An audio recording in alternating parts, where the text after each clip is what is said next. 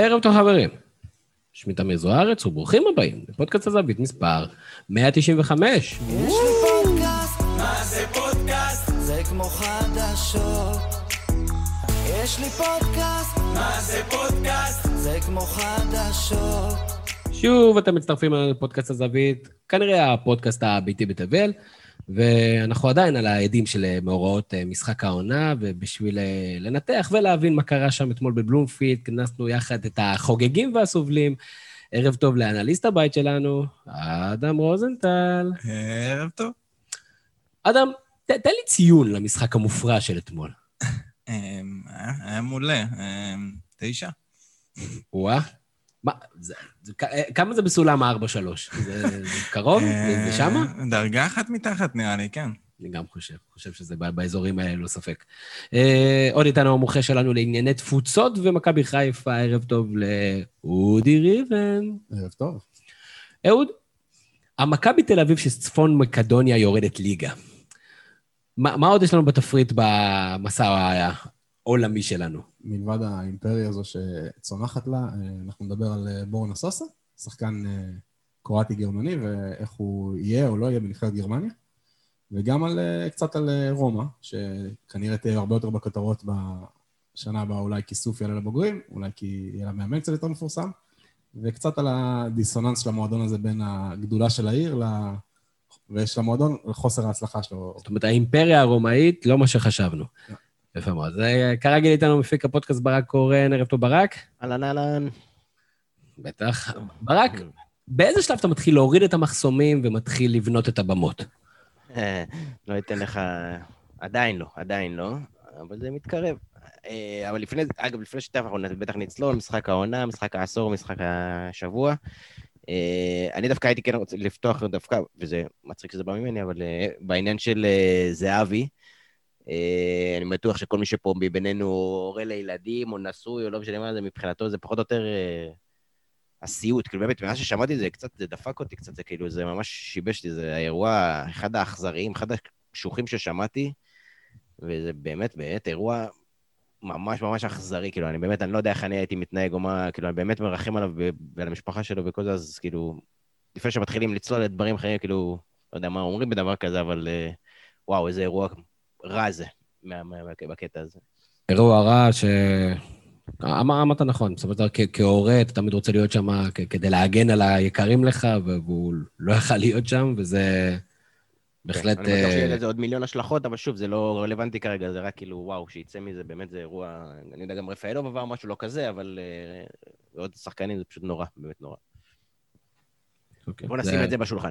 ומצד שני, אה, היה לי אתמול יום הזוי, כאילו, לא משנה לי, עברנו עוד מנעד רגשות בלי קשר למשחק, אבל כאילו יום באמת, הגעתי באמת, באמת, לשיא הטמטום בחיים שלי, באמת, זה, אתמול זה היה, אני, אני מודה... בוא בוא אני- תשתף אותנו, ברק, אני, אני בוא... מודה שאפילו אני קצת אה, הגעלתי את עצמי, אבל כאילו לא היה ברירה. זה היה all in, כאילו, על המ- על המשחק בכל, בכל צורה. אה, מי שעוד לא יודע, נראה לי כבר הרבה נחשפו לזה, אבל מי שלא יודע, התחלתי לראות את המשחק, כמו כולם, במתח, הייתי דרוך אה, מאוד, בוא נקרא לזה ככה, יותר מהרגיל.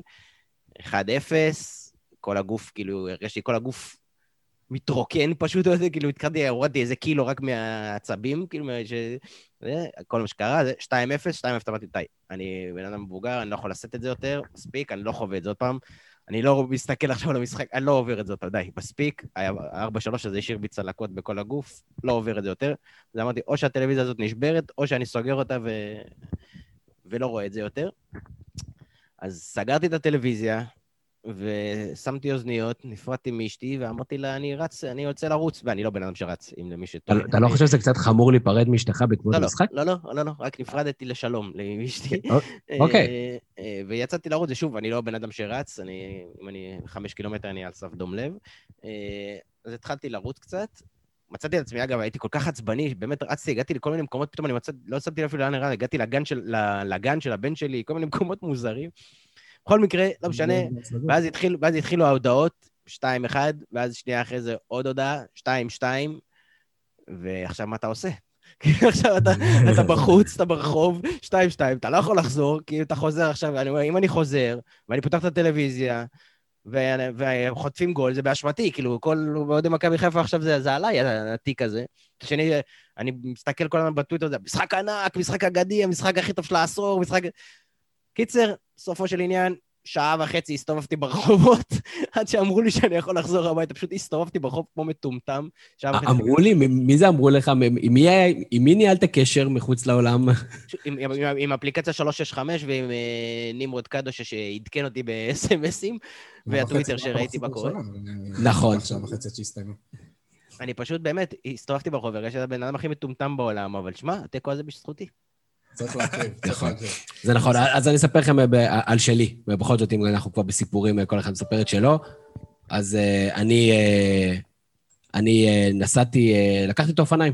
אמרתי, אני נוסע לבלומפילד עם האופניים, ומה שעשיתי זה פשוט התחלתי לנסוע, והתחלתי ללכת לאיבוד ברחובות, הרבה זמן לא נסעתי לבלומפילד עם האופניים. הגעתי למקומות שאני בדרך כלל לא מגיע, ובשלב מסוים הסוללה שלי שווקה. והתחלתי לפדל. עכשיו, לא יודע אם אתם יודעים שאופניים חשמליים, הם, הם לא נועדו לפדל. כאילו, הן לא נוחות, הן כבדות, כאילו, זה, זה לא התפקיד שלהם. וכמה שתל אביב זה מישור, זה... ואני לא ממש עושה שום דבר עם עצמי חוץ מלעלות מדרגות כשהמעלית תקועה, אז uh, הגעתי לזה, וניסיתי לשכנע את השומרי חפצים בתל אביב, באיצטדיון, שימצאו לי מטען, שמירת חפצים של האחרים. ומשום מה היו, המועדון הזה חייב להיות מוסרי, אז הם לא הסכימו לי. ובסופו של דבר, כל החזור, לקח לי איזה שעתיים לנסוע לפדל הביתה.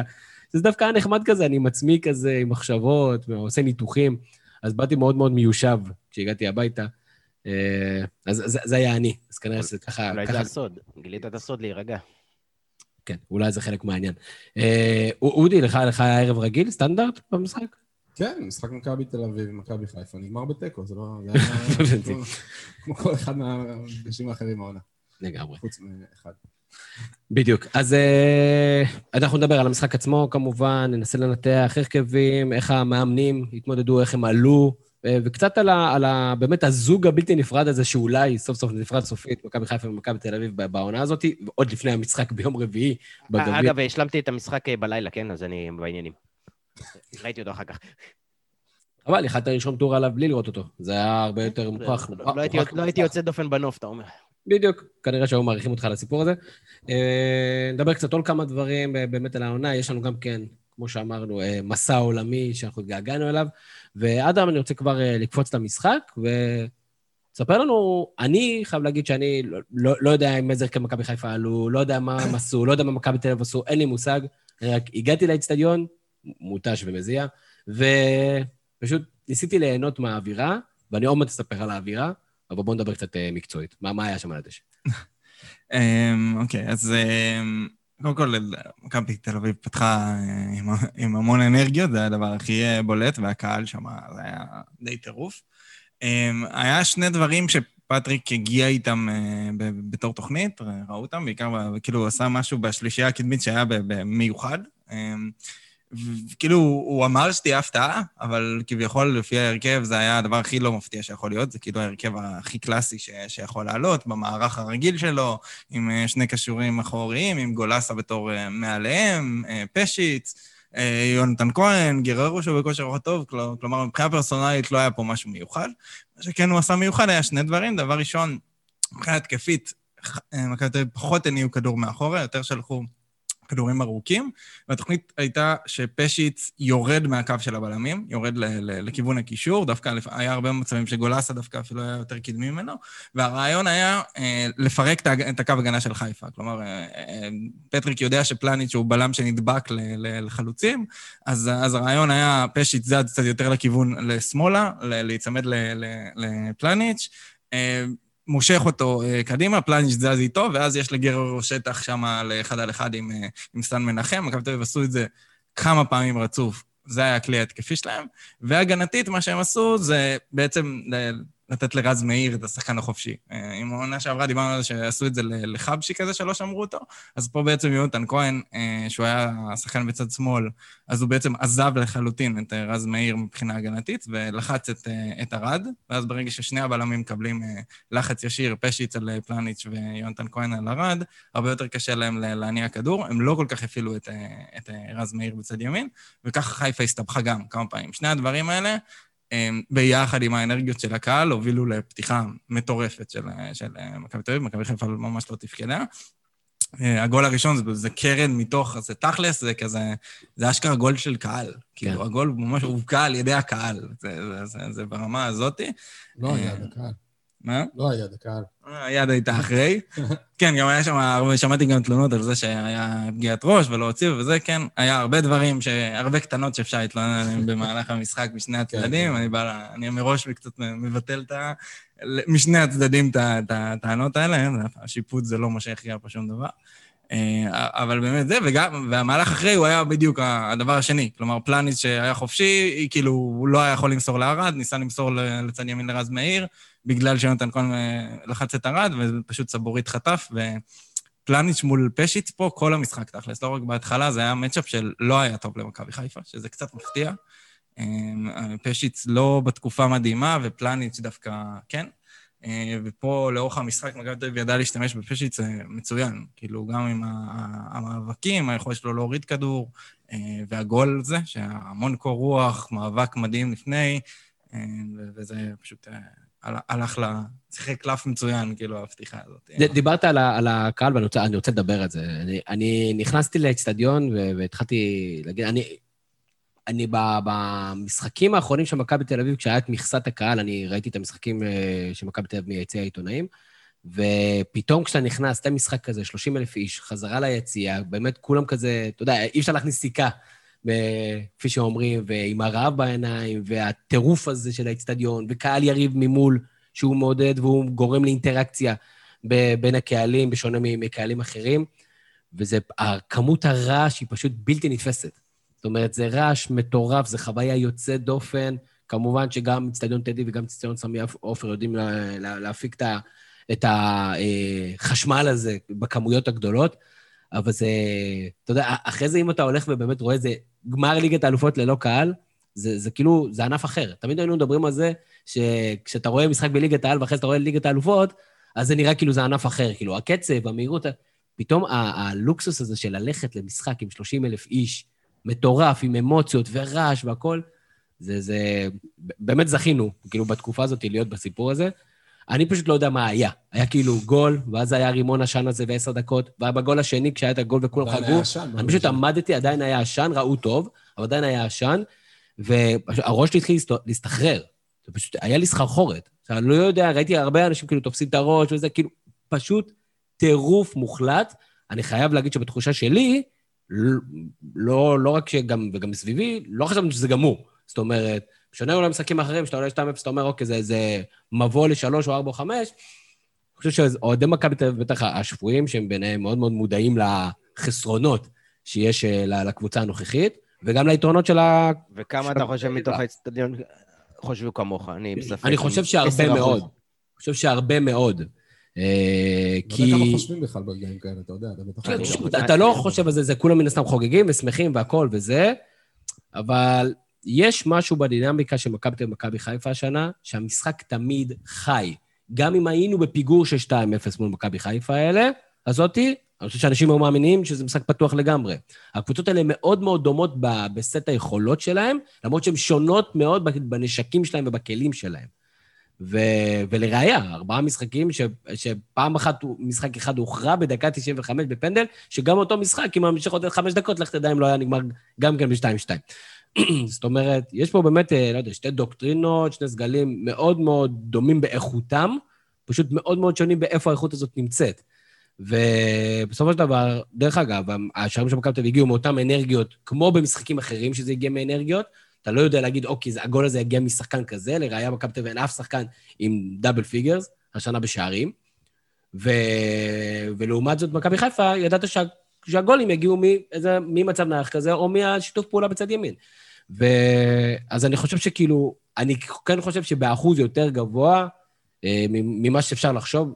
אנשים חשבו שהמשחק הזה חי, חי לגמרי. אז יכול להיות שאולי, שלא חשבנו שיגמר 2-2 במחצית, בואכה 3-2 לחיפה, אבל אה, כן, כל המשחק הזה באמת, הוא הרגיש כאילו המחצית הראשונה הייתה איזה שש וחצי שעות, ואז סבורית יצא, ואז בכלל נרגענו. אגב, אולי זאת מה שאתה אומר עכשיו, זאת הבעיה של מכבי תל אביב בעצם, של כל העונה, או בכלל, רוב העונה, חוץ מהריצה המשוגעת הזאת, כי בימים עברו של איביץ' בחור, כאילו זה, זה היה, אפשר לקפל את המסה. לגמרי, לגמרי. זה פחות טובה. האמונה שאפשר בכלל לחזור מול מכבי תל אביב זה משהו שלא היה קיים בשנה, בשנה וחצי, שנתיים האחרונות. אתה צודק, אני גם מתייחס לזה. אני חושב, אדם דיבר הרבה ב, ב, לפני חודשיים, שלושה, דיבר על זה שמכבי תל אביב יש את היכולת uh, to fall back, לשים שער שתיים, לסגור את השער, ועכשיו בואו תחפשו אותנו, אין שום סיכוי שתצליחו, ועם שלישיית אמצע חזקה, אתם לא תגיעו גם למצבים. ומכבי תל אביב של שמונת המחזורים, המחזורים האחרונים, לא יודעת לעשות את זה. ולראיה, לכתוב שערים אחד או שניים בכל משחק.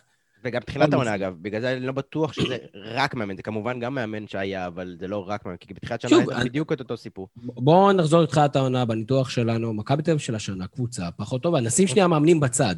אחד סגל, קבוצה פחות טובה. שוב, אה, בסופו של דבר, הרבה מאוד שחקנים טובים לא נמצאים בקבוצה, אני שים אצילי ומיכה וצ'יקו פואדו ועמדור, שחקנים שלאו דווקא הגיעו, לא לכולם הגיעו תחליפים ראויים, פצ'יץ הוא בהחלט שחקן טוב, שהראה את זה במשחק הזה, אחרי כמה משחקים שראינו שהוא היה חלש מאוד.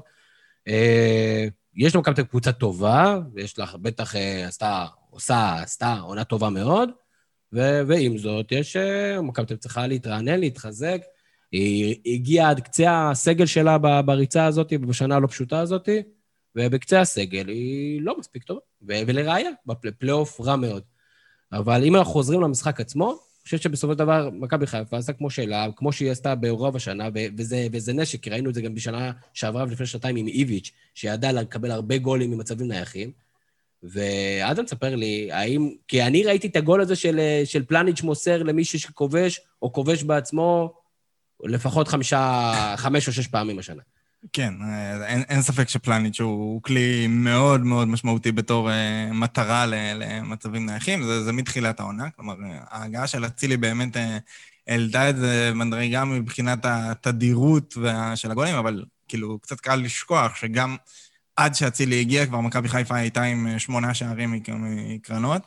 אה, מכבי חיפה היא קבוצת נייחים מה, מהטובות, נראה לי אם נסתכל על זה אפילו ברמה היסטורית, אה, זו קבוצה מאוד מאוד מיוחדת, מגיע פה קרדיט למאמן שוערים, פלוס הנייחים שלהם שהולך מבאר שבע עוד עם בכר. אמ, כי רואים ש, שגם אם הם לא עושים משהו שהוא בהגדרת תרגיל, רואים שזה, שזה מאוד מתוכנן. כלומר, שיש איזושהי מטרה שמשתמשים בשחקנים הספציפיים שיודעים לקבל, הרמות תמיד, אה, אה, או שיש אופציה למסירה קרובה, או שהם מוסרים למקום מסוים, ו, ו, וזה עובד, והוא... ויש גם, ויש גם שחקנים בעלי, זאת אומרת, לא רק אצילי, גם שרי עם רגל שמאל אבסולוטית, וגם חזיזה בעלי יכולות, זאת אומרת, שחקנים מאוד מאוד מדויקים ברגל, יש גם איכות. והאיכות הזאת, כשמחברים לה... טקטיקה, טכניקה, תכנון. זה, זה, זה נראה טוב. ושחקני מטרה שיודעים לנגוח, גם סן מנחם, דרך אגב, חוץ מפלניץ', זה, זה שחקנים שיודעים לעלות לכדורים האלה ויודעים, זה פלניץ' כבר פעם שנייה ספציפית מול מכבי תל אביב, ספציפית מול דור פרץ, ששמים את דור פרץ ממש מולו במצ'אפ, והוא ממש לוקח אותו עם, עם הגוף. אמ, היה צריך לשים עליו את פשיץ, כנראה. יכול להיות. מה האחוזים שיש לגיחה שנייה ברחבה? יש אחוזים מאוד גבוהים. אחוזים מאוד גבוהים. כמו התיאוריה של הגול עצמי. נכון, ואחוזים מאוד גבוהים. דרך אגב, ברק דיבר על זה במהלך השנה לא מעט, וראינו את זה גם אתמול. פלניץ', בלם טוב מאוד, בטח אה, ברמה גבוהה. לא חף מטעויות בגולים. אין ספק שהוא לא חף אה, מטעויות, אני חושב שספציפית המשחק הזה היה מהמשחקים הפחות טובים שלו. והוא עדיין לא היה רע, זאת אומרת, הוא כן היה אחראי כביכול על הגול השני, ו... זו בדיוק הנקודה, שאומנם יש לו טעויות, אבל הוא עדיין בלם מוביל שלוקח אותנו קדומה והוא זר שלא היה. כלומר, בסדר, מושלם הוא לא, ואם הוא היה מושלם אז הוא לא היה אצלנו, אבל אה, עדיין, המגרעות שלו עדיין... יחסית קטנות לעומת הפלוסים האדירים שהוא מביא, וזה שהוא מחזק את ארד של, אה, שלידו, לעומת מה שהיה בשנים הקודמות. לא, לא, הוא, הוא בלם טוב. לא, אמרנו גם כל העונה. יש לי קצת עם המשפט בלם שלא היה, כי, כי, כי היו, היו פה בלמים, בלמים זרים מאוד מאוד משמעותיים. לא, לא בהיסטוריה, אני אומר, בתקופה האחרונה של מכבי חיפה, אני מתכוון. כן, כן, אוקיי. כן, לא, הוא בלם טוב מאוד. הוא מהיר, הוא חזק, הוא, הוא משמעותי בהתקפה. יש לו המון מנהיגות, גם מבחינת האגרסיביות שלו בתור בלם. כלומר, אם... אם, ה, אם ארד לידו או שחקן הגנה אחר, הוא קצת חסר ביטחון, הוא לא, הוא לא נתקע במקום פשוט ונותן לטעות ל, להגיע ל, ל, להיות שער, הוא פשוט שם את הרגל או עושה את הפעולה ש, שכביכול אם הוא טועה בה, זה עליו. אבל הוא יכול לעבור את מבחן חבשי? אני רוצה קצת לדבר על התיקו הזה, קצת זום אאוט, מעבר, כאילו אנחנו ניכנס אין אאוט כל פעם לטקטי ולזה. אה, בעולם שלי הוא מעבר להישג הטקטי, שאוקיי, יצאנו תיקו ואנחנו, מוכנים, ומקרב אותנו אליפות, זה יכול להיות משהו קצת יותר אסטרטגי. לטווח הארוך, התיקו הזה. מכבי חיפה הגיעה למשחק הזה, כלומר, עם כל ההייפ וכל הבנייה וזה, והיא בעצם נכנסה לתסריט הבלהות שלה. לא יכול להיות היה תסריט גרוע מזה, באמת, זה כאילו, זה הכי רע שיכול להיות, הבור הכי עמוק שיש, וכל התסביכים, והכל ההיסטוריה, והכל צף שוב. אני אומר, אני כבר לא יכלתי לראות את זה בתור אוהד, שאני סגרתי וויתרתי כבר, ולצאת מהדבר הזה, ולהוציא את הנקודה שאתה צריך, וחבל שלא ניצחנו, אבל, אה, אבל לצאת מהדבר הזה, מעבר לשוב, להישג הטקטי של הנקודה, אני חושב שאפשר לבנות על זה משהו קדימה לטווח, כאילו הורדת את הקוף מהגב הזה, ואתה מוכן לצאת לשלב הבא, וכל ה... לעשות במכנסיים ולא לעשות במכנסיים, וגם אם זה שטויות בעיניי, אבל... אה, כלומר, אפשר לבנות על זה קדימה, על התיקו הזה ועל הדבר הזה, אה, גם לעונה הבאה מבחינתי, כי... שוב, זה היה בור מאוד מאוד מאוד עמוק מנטלי, כאילו, זה משהו ש... בכיף הם יכלו לקרוס שם ושזה ייגמר 3-4-0. אני, אני רוצה לחזק אותך, אני חושב שאפילו uh, אחת הטענות לקבוצה הזאת של מכבי חיפה זה שהבן שה, אדם היחיד במערכת שלקח אליפויות, וכביכול הוא הכוכב של הקבוצה, זה על הנייר ברק בכר, וחוץ מאצילי כמעט אין שם שחקנים שלקחו אליפויות, וכו' וכו' וכו' וכו'. ופה, תוך כדי משחק, הנפילה הייתה בלי מחצית, בלי יכולת אמיתית להתאושש, בלי עזרה חיצונית. אז השחקנים עצמם, בדיוק כל מי שזה, שאמרו, אולי הם איכותיים ומול הקבוצות האחרות זה, זה מספיק, פה, נגד היריבה ובמצב מאוד מאוד קשה, בלי עזרה מאף אחד, במירכאות, הם אלה שהרימו את עצמם והראו את היכולת שלהם שהם הראו כל העונה, גם בסיטואציה הזאתי. ו, וזה בעצם, אני אומר לך, זה, זה, סוג של, זה סוג של ניצחון. כלומר, גם אם uh, מישהו רוצה לה, להטריל, אומר, לא הורידו את הקוף על הגב, אז בסדר, אז הם uh, שמו מנסה על הגב והניחו את הקוף בנוחות. כלומר, הכל טוב. זה, זה, הם, עשו את מה שמכבי תל אביב עשו להם במשחק הראשון, שאז התייחסו לזה בתור, הנה, עוד יותר, כאילו, המצע...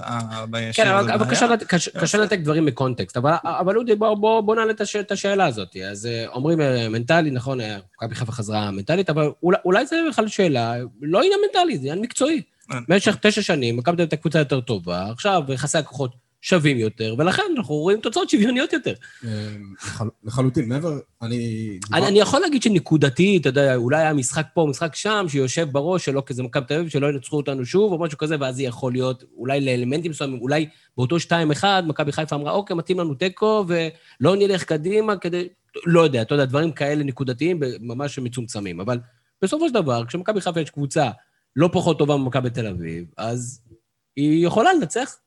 אה, לגמרי, זה כמו שאמרת שב-2-0 לא הרגשת בטוח לחלוטין, אז כשהיינו פיגור 2-0 אמרתי, אני לא רואה פה מצב שאנחנו עכשיו מפסידים פתאום איזה תבוסה מטורפת, אני לא יודעת אם אנחנו נחזור ל-2-2, אבל פשוט מכבי תל אביב לא מספיק טובה כדי להביס את מכבי חיפה, ומכבי חיפה פשוט חיכית על איזה ניצוץ שיעיר את הקבוצה הזו מחדש. במקרה הזה זה היה אבו פאני ונטע לביא שהתחילו שם, אה, נקרא לזה, לשבור רגליים כמו שצריך, ושרי שהפסיק אה, להיצמד לצד שמאל ועבר לצד ימין, והכדור התחיל להגיע לרגליים שלו. ומהרגע שזה קרה, אה, קרה 20-15 דקות האחרונות שמכבי חיפה שהיו פשוט מעולות, זה היה 15 דקות הכי טובות במשחק. יש שם גם את היכולת ויש שם מספיק, נקרא לזה, עוצמה מנטלית כדי להתמודד עם סיטואציות כאלה שבעבר זה היה מפרק את הקבוצה. או שוב, לא היו מספיק טובים, ובגלל לא, זה הפסידו. שוב, לגמרי, הקבוצה מספיק טובה כדי להתמודד עם זה גם מבחינת איכות. יש המון איכות מקדימה, ההגנה כבר לא גרועה כמו בעבר. אמ, וגם פלניץ', אמרנו שהיה לו קשה עם אה, פשיץ, אבל אה, זה לא שזה הקריס אותו לשאר המשחק. הוא עשה מלא מלא חילוצים וכיפר על הטעויות שלו, ו... אה, אני רוצה לדבר שנייה, אני רוצה, אדם, לדבר על מכבי תל אביב קצת. ודיברנו הרבה על השלישיית הקישור של מכבי תל אביב, אותה שלישייה ששלטה בליגה פה במשך שנתיים, בשנתיים של אליפויות. ועושה רושם שמשהו לא עובד לפטריק בשלישייה הזאת. אני לא יודע אם עצם זה שגולסה היה פצוע או לא בכושר, ש... וזו הסיבה, כי עושה רושם שמכבי תל אביב לא מצליחה להניע כדור. עכשיו, זה לא בגלל שמכבי חיפה יש איזה אמציה שמפחיד את מכבי תל אביב, כי שוב, שחקנים עם כל הכבוד הבאמת הגדול מהם, מכבי חיפה לא עלתה פה עם שלישיית אמצע. זאת אומרת, היו פה ארבעה שחקנים מתקפיים, והיה צריך להתמודד שלושה על שניים. אז זה לא נראה לי הסיפור. אני חושב שיש פה משהו יותר עמוק, כי גם נגד אשדוד, גם נגד באר שבע, וגם נגד קריית שמונה, שלישת האמצע של מכבי תל לא הצליחה להניע כדור. בטרנר מכבי תל הובילה 1-0, ולא הצליחה לנוע כדור. מה הסיפור? צריך לספר לי, זה משהו טקטי, זה, זה באמת נגמר הכוח, זה משהו אחר שהיריבה עושה ומצליח למנוע מכבי תל אביב את המשחק? אני חושב שזה שילוב בערך של כל מה שאמרת. אני חושב שגולסה לא, לא דומה לעצמו כרגע. כלומר, גולסה לא חזר מהפציעה הזאת ב... כן, חמישה שבועות הוא לא היה, ועכשיו פתאום מכניסים אותו לעצימות הכי גבוהה שיש, וזה, וזה לא פשוט. נכון. הוא, הוא באמת... בוא נגיד, עם ייני, שכביכול רמת היכולת שלו הרבה פחות זה, זה היה, זה היה נראה אחרת לגמרי. נכון, זה, זה, גולסה פשוט לא שיחק טוב, וכן יש איזשהו עניין עם הציוות הזה של גלאזר ו, ופרץ ביחד בתור הקשרים האחוריים. אה, זה משהו שהוא מלווה את מכבי תל אביב. כאילו, גם לדוניס, דרך אגב, באו בת, לא מעט טענות לציוות של גלאזר בתור, אה, בקו של שני קשרים אחוריים, ולא בתור קשר אחורי בודד עם שני קשרים אה, מעליו.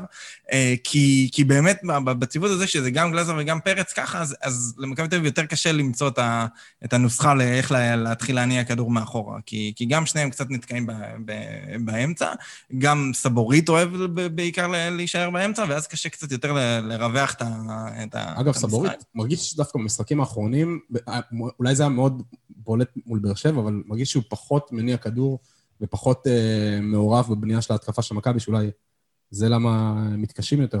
הוא נצמד יותר לקו, או משהו בסגנון הזה. אז, אז היום, לא, כאילו, אתמול הוא לא, הוא לא שיחק אה, המון, אה, אבל בגלל... היה מעורב בשני השערים, אבל בהגנתית הוא כן. היה כזה... שוב, הוא לא שיחק כמעט.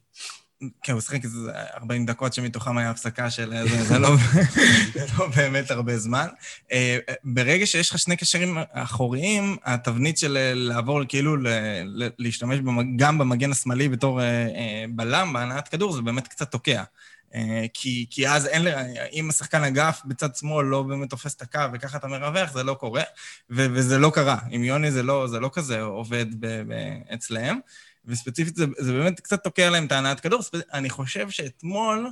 לעומת המשחקים האחרים, גם זה היה חלק מהתוכנית. כלומר, מכבי תל אביב רצתה להעביר את הכדור יחסית מהר לכיוון אה, פשיץ, ולא רצתה כל כך אה, להניע כדור במחצית הראשונה. אז, אז אני חושב שזה איפשהו בין החלטה טקטית של לא לנסות בכלל לעבור בדרך הזאת, הכושר הלא טוב של אה, גולסה ואפילו קצת של גלאזר, יש גם של דור פרץ, הוא פחות טוב ממה שהוא היה לפני שלושה ארבעה שבועות. בוא נדבר שנייה על דור פרץ, כי דור פרץ פשוט משחק הרבה יותר אחורה ממה שהוא שיחק בריצה הגדולה. אז מה, זה כדי שהוא ישמור כוחות? זה כדי שהוא יעזור בנת כדור? כדי שהוא יהיה יותר קרוב לגלאזר ויצמצם? אז דור פרץ, גם במשחקים הכי טובים שלו, זה, היתרון שלו לא בא בנגיעה הרבה בכדורים. להפך, ככל שדור פרץ נוגע בכדור פחות מאחורה, והקבוצה יודעת לייצר את ה... את המצבים שבו מכניסים את הכדור לרחבה כשהוא כבר נמצא שם, או תוך כדי שהוא עושה את התנועה, זה המצבים שהוא תורם uh, כשמכבי תל אביב עם הכדור. אם דור פרץ צריך להיות מעורב בבניית המשחק ולהיות מעורב ב- בלייצר את המשולשים באגפים או בדברים האלה, אז מכבי תל אביב בבעיה. Uh, הוא הרבה יותר טוב כשיש משולש באגף והם יודעים להכניס כדור, כשהוא זה שנכנס, מצטרף לפשיץ ולעוד, כשזה היה פשיץ וגולסה בריצה, זה היה הכי טוב. כי, כי גם פרץ וגם גולסה יודעים פרץ להילחם על הכדור הראשון על ההגבה, וגולסה מצוין בלקחת כדור שני, וזה מה שעבד להם הכי טוב. ועכשיו, או שהוא, מכבי בכלל לא מגיעה למצב הזה, או שהיא עוברת מהר מדי. כלומר, היא, היא כמו שאמרתי, הם ניסו ללכת לשלישייה הקדמית מאוד מהר, דרך פשיץ, ואז אה, הכנסת כדור לגררו, ואז בעצם אין לו זמן להגיע. זה לא דרך המגנים ודרך אה, הנעת כדור של העשר מגן והקשר לידו, ואז לדור פרץ יש את הזמן להגיע לרחבה. מה שכן, במחצית השנייה, באמת שייני נכנס, אז ייני נכנס לתפקיד שלו, הקשר האחורי, ופרץ עבר לעשר, שזה התפקיד שהוא כביכול היה בו פחות טוב בעונה, אבל במשחק הזה הוא היה הרבה יותר טוב. כלומר, היה צריך את העוד גוף יותר אה, מקדימה. אה, מה שכן, אה, קצת הקשה עליו, זה שברק בכר הגיב לזה. במחצית הראשונה, מי שהיה הקשר האחורי זה היה אבו פאני. בהגנתית הם ממש שיחקו עם אבו פאני בתור שש, כאילו לומר אבו פאני שומר את, את גולסה ונטע לביא צמוד לדור פרץ. אז ברגע גם שמכבי תל אביב החליפה את הציוות ודור פרץ עלה למעלה, אז בעצם נטע לביא ירד להיות השש בהגנה. כלומר, מכבי חיפה ממש בהגדרה רצתה את הציוות הזה. אבל היו, היו שטחים למכבי תל אביב. עד שהוא לא עבר בכר לשלושה בלמים, למכבי תל אביב היה שטחים, והם יצאו קדימה, ויציאות קדימה ש... אה. שוב, חשפו את מה שאנחנו יודעים. מכבי תל אביב מאוד מתקשה בלייצר מצבים איכותיים עם מצבים טובים. זאת אומרת, אני חושב על סיטואציה שבה גלאזר עובר כמעט את כולם, נשאר לתת לו או שמאלה לשלושה שחקנים עם בלאגן, או ימינה ליונתן כהן לבד, והוא איכשהו מצליח למצוא שחקן של מכבי חיפה, אני חושב על האופציה... הוא לא איכשהו מצא שחקן של מכבי חיפה. מה שקרה זה שדור פרץ עשה תנועה מעולה, ונטע לביא היה פשוט צמוד אליו ולקח את הכדור. אבל יונתן כהן היה לבד לגמרי בצד ימין. בסדר, זאת אומרת, אני אומר, כאילו, קבלת ההחלטות של מכבי חיפה ביציאה קדימה, היא בגלל, שוב, האיכות בחלק הקדמי של מכבי חיפה, אם היה יוצא אצילי, שרי ודוניו עם התנועה הטובה שלו, היו יוצאים להתקפה הזאת, כנראה שהם מגיעים לה אחד על אחד, כמו שדוניו היה פעם במשחק הזה. נכון, אבל כמו שאתה אומר, זה דן גלאזר עושה כדרור ומוביל כדור ב-30 מטר, שזה כבר אה, לא, אבל זה נסגר בפס ימינה, או פעם אחת הייתה המסירה, הייתה מכל האופציות, הייתה לג'רלדש במרכז הרחבה. בוא, ג'רלדש עם האפס שערים שיש לו בליגת העל, לא בטוח שזו הייתה האופציה הטובה ביותר למסירה. בסדר, על קבלת החלטות שליש קדמי, אתה יודע, כל קבוצה יכולה לבוא בטענות לשחקנים שלה כל משחק. אבל זה מה שעשיתי, באתי בטענות לקבוצה שלי. לא, זה לא דבר חריג, כלומר, צריך פשוט לדעת לייצר את זה אני לא אמרתי שזה חריג, אמרתי שאני בא בטענות, לא למה זה צריך להיות חריג? אמרתי שאני מיוחד בזה? אמרתי שהיו הזדמנויות. זאת אומרת, היה שטח. אה, אני חושב שמפתיחת המחצית עד החילוף של, של רמי גרשון, אז באמת מכבי תל אביב, זה היה הזמן היחיד שמכבי תל אביב אה, שלטה במשחק. זה היה כשדור פרץ אה, שיחק יותר קדימה, אבל מכבי תל אביב כן אה, ייני ריווח את המשחק טוב, הם, הם שיחקו הרבה יותר דרך האגפים, הרבה יותר דומה לאיך שפטריק אה, רצה לשחק בשלבים הראשונים של, של, של פטריק. כלומר, להניע כדור לאגפים, שיש שם שני שחקנים בקו, פלוס קשר ליד, לידם, אה, לייצר איזשהו מצב של הכנסת כדור, כשא', השחקן שמרים יחסית פנוי, ב', יש לפחות שלושה שחקנים באזור הרחבה. הצליחו ל, ל, לעשות כמה מצבים כאלה, הצליחו ל, לייצר קצת, להניע כדור ו... עוד פעם, לזרוק את הכדורים קצת על פשיץ ועל פרץ ושזה ייפול שם. סיבוב מדהים בהזדמנות שלו. מהלך של חלוץ גדול. חוץ מהמעבר של אה, פרץ לעשר, הוא עשה עוד משהו, הוא החליף את האגפים של אה, גררו ויונתן כהן, וגם שם זה עבד טוב, כי גררו אה, בצד ימין הוא, הוא, הוא, הוא מעולה בבידודים האלה, אבל פה הוא פשוט נכנס עם, לכיוון השער, כלומר, עם רגל ימין חזקה לכיוון השער, שני, זה כביכול שני השחקני אגף היו ככה, אבל בגלל שהוא גם ריווח וגם השחקנים נכנסים ככה עם הפנים, אז, אז זה לכיוון הבלמים, והבלמים שם היו מאוד מועסקים עם פרץ ופשיץ', וברגע שיש לך את פשיץ', ופשיץ', פשיץ' ופרץ על הבלמים, וגררו נכנס עם הפנים לזה, זה מה שגורם לה, בעצם לבלגן, ובגלל זה ברק בכר בעצם הגיב והכניס אה, עוד, עוד בלם, אה, שפשוט גרם למכבי תל אביב. שאלת על פטריק היא, אגב, שאלה מעניינת, היא סוגיה סוגיה מעניינת איך מכבי תל אביב תתנהל איתה. יש לה גם קצת קווים מקבילים לבלבול שנה שעברה, אבל uh, לא ניכנס לזה, כי לא כיף לעשות את זה עם תמיר. אבל... Uh, אבל... Uh, כאילו, סתם מעניין אותי מנקודת מבט של, של אוהד מכבי תל אביב, התחילו לצאת שמועות, ממשיך, לא ממשיך, איך רואים את הדברים? שמע, הוא הביא בכל זאת ריצה היסטורית בכדורגל הישראלי, אבל בסוף רק בגלל שזה לא נגמר באליפות, האם זאת השאלה, האם זה מש... השורה כן, התחתונה צריכה לא להכריע? אגב, אה, אגב, אותו שאלה שעלתה למכבי חיפה עם בלבול בסוף שנה שעברה, שכולם אמרו שכפויי תואב במכבי חיפה, אחרי שהוא הוביל אותם למקום שני.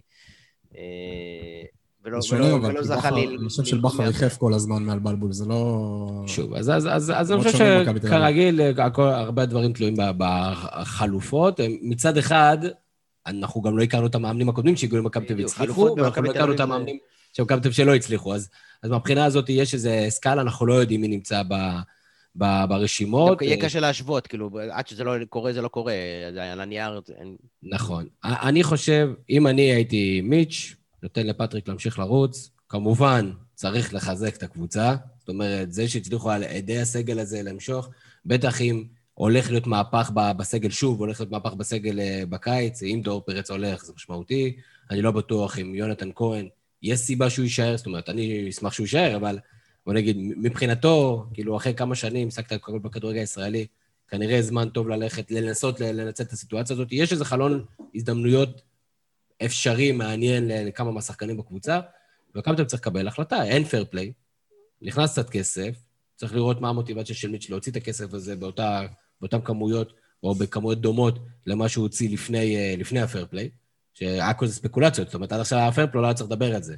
אני חושב שמבחינת מאמן, כן, יכולים להרגיש בנוח, גם אם היה פלייאוף פחות טוב, אני לא יודע כמה אני יודע לתלות אליו, אני יודע שיש ביקורות עליו והכל, וכמובן שהביקורות האלה מגיעות. זאת אומרת, הפלייאוף לא היה מוצלח, בטוח שיש לו חלק. אני חושב ש... שראינו את הירידה בשחקנים, אני לא חושב שהייתי עושה משהו אחר ממנו ברוב המשחקים. מה שמוזר בו, זה ממש, זה כאילו ה... גם הרעיון מוזר. אני לא אוהב את הרעיונות שלו. אני לא אוהב את הרעיונות שלו. זריקת אחריות על השחקנים זה משהו שאני לא חושב שעובר אה, לשחקנים. לא, אני, אני, אני שמעתי את הרעיונות. שחקן לא אוהב לשמוע דבר כזה. אני שמעתי את הרעיונות, לדעתי, אני לא פירשתי כאילו זורק הכל על השחקנים והכל, גם כשהם ניצחו, אז הוא אומר, צריך לדבר עם השחקנים, והוא כאילו, זה צורת ביטוי, פשוט כתבים ישראלים לא מצליחים לתרגם אנגלית לעברית כל כך טוב. אבל אני, אני לא חושב שהוא זורק את הדברים על השחקנים, אני לא חושב שיש איזה... איזה טריז בינו לבין השחקנים. לא, לא, ממש לא, אבל אני חושב שזה גישה, יש כאלה, לא בקטע של טריז, אבל מספיק שאתה זורק איזה מילה ושחקן נתפס לזה, מספיק שהם חושבים את זה, זה כבר לא טוב. אני לא יודע אם הם חושבים את זה, יכול להיות שהם חושבים את זה, יכול להיות שזה כותרות בעיתון, אני לא חושב שזה סיפור כרגע. אם זה יהיה סיפור, אנחנו נדע. אבל... כנראה לא שלא נדע, אגב. לא, נגיד אם דוניס היה, ברגע שזה היה, אז כאילו, זה הגיע מכל מיני כיוונים. כי... אומר, אם היה בעיה עם פטריק, דור פרץ היה עולה להתראיין אתמול אחרי המשחק. יש מצב, אתה יודע, כאילו, ואתה יודע, בסופו של דבר הוא טופ שלוש, כמה אמרנו במרואיינים אה, לפי שיטת דניאל יצחקי, הוא בטופ שלוש, טופ חמש מרואיינים. אחרי הנפילה עם יונתן כהן, אז אה, שלחו את ייני, אתה יודע, שלחו את ה-A game, כאילו. כן, אה, וזה היה מדהים, הדיסוננס שם בין איך שפטריק התראיין לייני, ששאלו כמעט את אותן שאלות, היה פער מאוד גדול באיכשהו. אבל פטריק... עדיין, ייני, מה שמצחיק הוא כאילו מתראיין כאילו הכי politically correct, אבל הוא עדיין עדיין זורק את העקיצות. זה רק של מכבי חיפה להפסיד, וכל מיני כאילו כאלה... לא, לא, לא הבנתי, זה לא נכון? זה לא של מכבי חיפה להפסיד? אתה יכול להציג אמת בהרבה דרכים, אני יכול... זה לגמרי היה עקיצה, כאילו, מה זה עקיצה? ניסיון הפעלת לחץ? ארבע הפרש, תשע נקודות בקופה, אחרי שאתה לא פוגש מכבי תל אביב. אי אפשר להגיד את זה. יש הרבה אפשרויות להגיד את זה, והוא אמר את זה בצורה פוליטית. שוב, זה בסדר גמור, אבל הוא פוליטי. אני לא חושב שזה פוליטית, אני חושב שהוא אמר את מה שהוא חושב. לא, לא, תסתכל עוד פעם על איך שהוא אמר את זה. זה... כן, אתם חושבים... זה לא היה תמים כמו שאתה רגיש. לא, אני חשבתי שהוא התראיין מאוד... אה, לא, הוא התראיין מצוין, אבל זה לא תמים. politically correct. הוא בא להעביר את המסר, שזה שלכם, תיחנקו עכשיו, ואנחנו ניקח. אני חושב שזה ברמת העובדה. it is what it is, כאילו זה... כן, מה, זה... עכשיו לפרוטוקול, אנחנו לא יודעים לדבר על זה, אני לא חושב שמכבי חיפה תנצח עד הסוף, מצד אחד, אבל מצד שני אני גם לא חושב שמכבי תל אביב תנצח עד הסוף. אז מה השאלה? אז אתה חושב שאתם לוקחים לאליפות? קיצור, אז הכתרתם. אז אם אנחנו מדברים על האליפות של מכבי חיפה... רוצה לדבר על אה, כן, רצית להגיד מילה על פטריק אדם? כן, זה יצא כחצי הטרלה, אבל... אז אל תעשה. תן לי, תן לי את זה, תן. סבבה, אז ככה. כמה דברים שאני רוצה להגיד. א', אין ספק שהריצה הייתה מטורפת, גם בזמן אמת אמרתי שהיא לדעתי קצת חריגה לעומת היכולת. ברור, הסכמנו על זה. אז, אז רק נקודה אחת, שמאז שמכבי תל אביב עלתה למקום הראשון, אה, הקצב צבירת נקודות שלה פחות טוב מאשר... אז רגע, אתה בעצם טוען שמכבי תל אביב נחנקה ברגע האמת? זה מה שאתה אומר בעצם? אני טוען קצת שאם לא פטריק היה מאמן, אם היה מאמן אחר שמגיע בשלב הזה, או אם זה היה בלבול או משהו כזה, אני חושב שהשיח היה הולך לכיוון הזה הרבה הרבה יותר חזק. קודם כל יכול להיות. צריך לזכור ש... שוב, אני, אני קשה לי לבוא בטענות לפטריק, כי השנה הזאת של מכבי תל אביב, בשון, אז... בדומה להרבה קבוצות שהגיעו לשלבים מאוחרים באירופה. סבבה, אבל שנייה, אני, אני רוצה לחזור לדיון אה, דוניס, כי אני, אני כאילו הייתי צריך להיכנס לקונכייה ולא להגיד, אבל גם בזמנו אני לא הבנתי את, ה, את הקונצנזוס על העניין הזה. כי אם לזכותו של פטריק יש את הריצה שבאה לפני אה, מה שקורה עכשיו עם, איתו, אז מה קורה עם דוניס, עם אירופה, פלוס ההתמודדות עם לוז מטורף, פלוס כל הסיפור הזה? קורונה. זה כאילו, אני, אני, קצת, אני, אני קצת לא מבין את, ה, את החוסר uh, השוואה של, ה, של המצבים. כאילו, זה קצת מרגיש שבגלל שדוניס ניסה, או עשה דברים אקטיביים ש, שלא הצליחו, אז השיח אתה- שם... אדם, אתה מסתכל על זה מהצד, ברמה הטקטית, ואי אפשר לנתק תחושה של אוהד, אני, אני שהוא אבל- רואה משחקים. מה, אתה, אתה מצוטט אותי שנה שעברה על בלבול, זה בדיוק המשפטים שאני אמרתי, ואתם אמרתם, בדיוק את המשפט הזה אני אמרתי. אתה משווה בלבול לדוניס? לא הבנתי. אני בדיוק אמרתי, לא, שאמרתי כאילו... לא- בלבול בא, הרים אתכם מהאשפתות, ייצב את הקבוצה, עשה אותה מועמדת So לאליפות. what? זה, וואי, תקשיב, זה בדיוק, אני אמרתי, אי דוניס אפשר לנתק הגיע את המשפט ושם הזה, את, אה, טל בן חיים. מגן ימני. אי אפשר לנתק תחושה של אוהד שרואה... גם עוד נרטיבים כאלה. אבל מה הקשר, מה הקשר אז- דוניס עכשיו? מה החזון עכשיו לדוניס? לא, המשפט שאתה אמרת זה לא, זה בדיוק באמת המשפט מעניין. שאני... אז לא הבנתי, אז אתה בעצם חושב שדוניס הוא לא מאמן העונה? אני, אני, אני פשוט מופתע, כאילו, אני לא באמת מופתע, אבל הפער בין החוסר ביקורת על פטריק כרגע, על פלייאוף שהוא באמת, באמת, באמת זוועה, לקבוצה שהגיעה בתור מקום ראשון לפלייאוף וריצת אליפות, אני חושב שאם תשאל את כל אוהדי מכבי תל אביב, יגידו לך שהאשם המרכזי בחוסר ההצלחה בפלייאוף, זה שפשוט נגמר הכוח. זה דוניס. זה שנה. לא, לא, הכוח אני. אומר, נגמר הכל. לא, הוא גמר להם, הוא ניסה, הוא עשה רוטציות יחסית רחבות והכל. השנה הזאת הייתה קשה מדי. קורונה, אירופה. קשה מדי, אתם. סיימתם עם 18 שחקני סגל, כאילו, אני לא מבין את ה... אני נכון, לא- 18 אני לא מבין את משחקים, כל ועשינו האלה גם שאתם 18 עושים משחקים. יותר ממכבי חיפה, זה סליחה, משמעות. כן, אני לא רוצה להיכנס לשיח מטריע, אבל אני לא אוהב את הקטנות ואת השיח המגודר. קטנה של מה? לא הבנתי. אחד, אתם אתם מפסיקים, שוב, הכל כאילו נכון, אבל זה הכל תירוץ מבחינתי. אחד פצועים, אחד קורונה, אחד קהל, כאילו, אחד אה, מאמן, אחד אה, אנחנו עייפים, אנחנו רעבים, אנחנו... הכל נכון, אבל. זה לא רק קבוצה ראשונה בעולם שזה קרה להם, גם לקבוצות אחרות. נכון, אבל. הסטטיסטיקה גם אומרת... לנו, הח- השחקן, מלך השערים שלנו חצי שנה לא לא משחק כדורגל בגלל קורונה, ועוד אוקיי. עוד הרבה דברים, ואני אוהב גם... פחות, אה, בגלל שכאילו אנחנו רודפים, אז פחות, יש לנו פחות מה להפסיד, כי אנחנו... לא, לא, אתה אל. תכניס סתם סיפורים עכשיו למשוואה, מה הקשר? אני לא דיברתי על רודפים או לא רודפים, סיפורים. מכבי תל אביב לא הצליחה בפלייאוף. אני אומר שאם תשאל את האדם מה יציע, יגיד לך שדעתו, נגמר להם הכוח. עכשיו, שאל למה, כמה, הקטנו אוקיי, לא הקטנו שום דבר, אמרנו זה המצב. ושוב, אם אנחנו משווים לקבוצות אחרות, יוחאי עשה את זה יפה מאוד בבחינה שלו, קבוצות שעושות קמפיין ישראלי גם בשנים ללא קורונה, ובשנים גם בלי פציעות יוצאות דופן, לא מצליחות לזכות באליפות, יש אבל סיבה. באתם עם קבוצה של 18 איש, זה לא איזה עכשיו קבוצה של... אה, אה, שאתה- אבל לראיה שגם תמיד זה 18 איש ברק, ותמיד לא אבל מצליחות. 18 איש של שחקנים שכובשים, אבל זה לא הם- תמיד. הם- בכל- נקודת זמן, אם כן זו קבוצה שגדולה על הליגה, ומכבי תל הזאת מההתחלה לא- לא גדולה על הליגה, אז תוסיף את הדברים האלה, ונגמר לך הכוח. אבל אתה לא אתה אומר בעצם לא חושב- שכנקודת שנייה, מוצא, שנייה, שנייה, אתה- ברק, שנייה.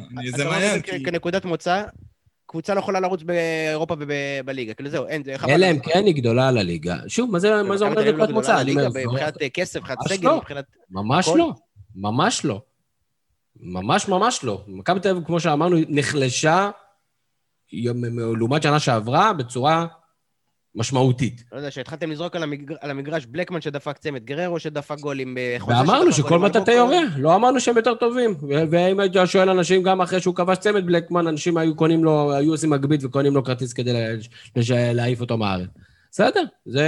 היה פה ריצה כנגד כל ההיגיון, נגד ההיגיון, ועם שערים בדקה זה לא 95. כנגד ההיגיון, אני לא מבין למה אתה אומר כנגד ההיגיון, באמת. לראיה, קבוצה אין של- הרבה ריצות כאלה במהלך שנה, ואני אומר לך, מכבי תל אביב של, השנה לא הייתה הגדולה על הליגה, בטח לא כמו בשנתיים האחרונות, ולראיה, הנה, בפלייאוף, היא לא רק שהיא לא מנצחת, בהרבה מהמשחקים היא גם לא הייתה טובה יותר מהיריבה.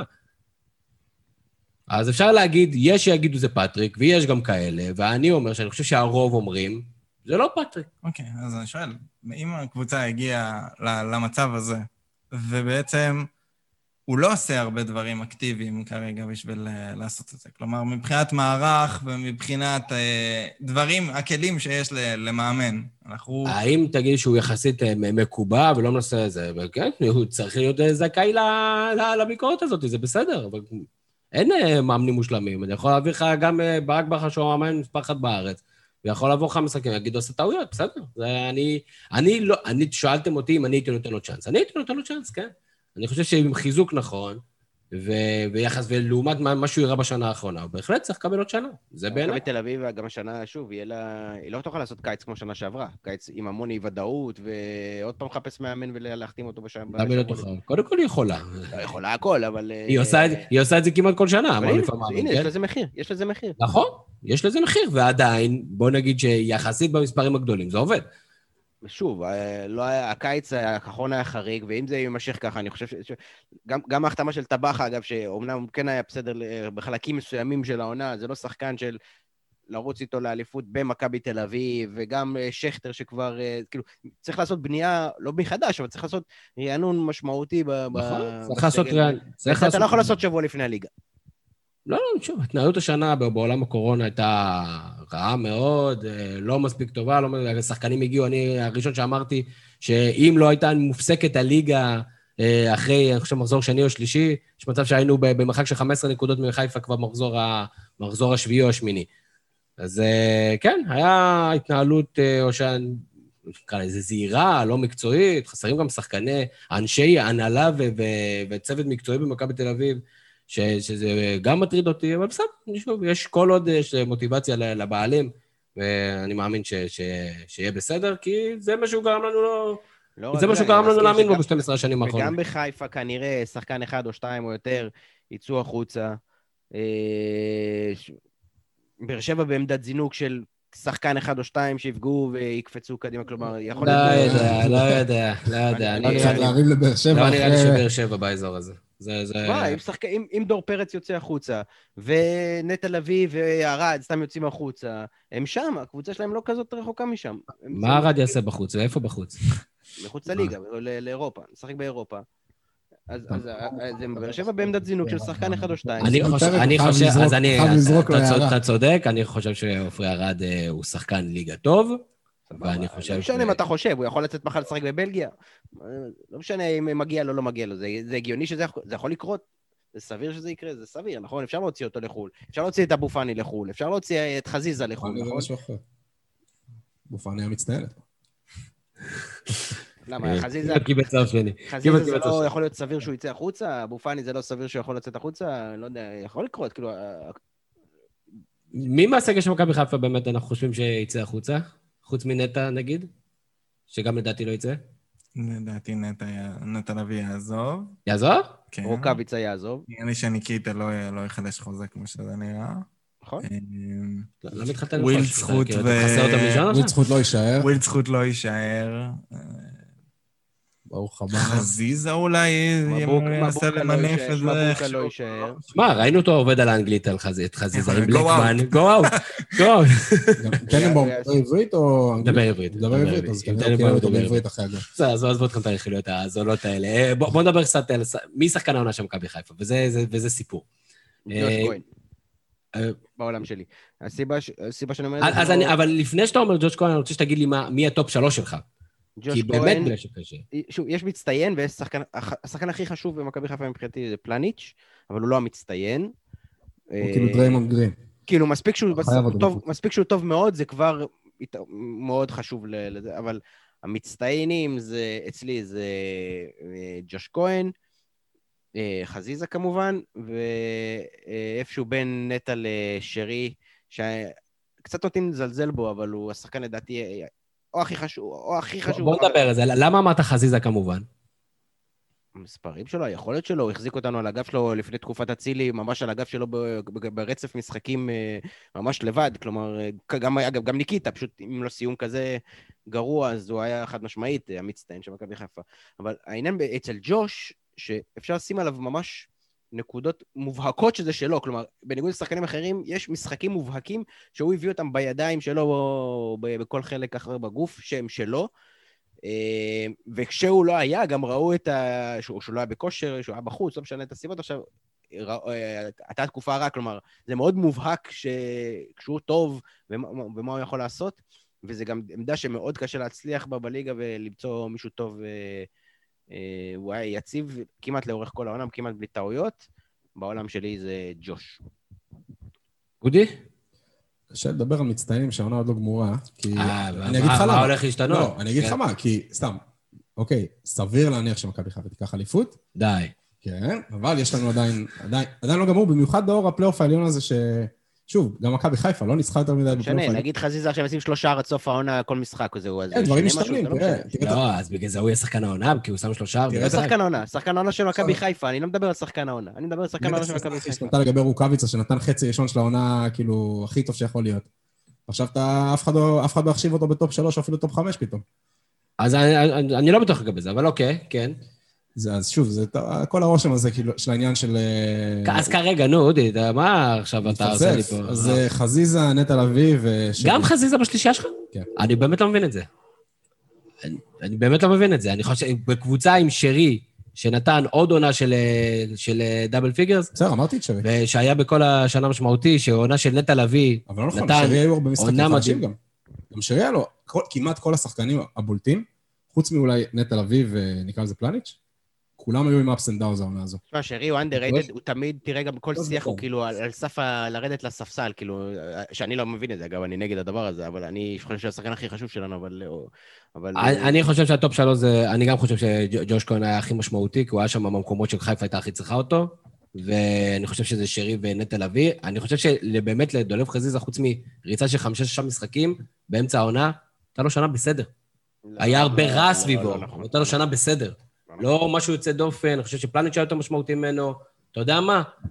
אה, בוא נגיד, זה יותר מזכיר לי את ההייפ סביב רודריגז, שכאילו סיים פחות טוב, אבל היה מאוד משמעותי לא, ב- לא בחלק נכון, מהמשחק. אתה נראה לי, אתה הוא- הוא החזיק את חיפה לא, זה... זה... תקופה מאוד מחזיק. מאוד מאוד ארוכה על הגב שלו. כמה יש לו? שישה שערים ואיזה שני בישולים? עזוב, אתה? מסתכל כמה, מדהים, זה לא רק זה, זה לא רק זה, זה לא... מה זה? חליזה, שמונה שערים ושישה בישולים.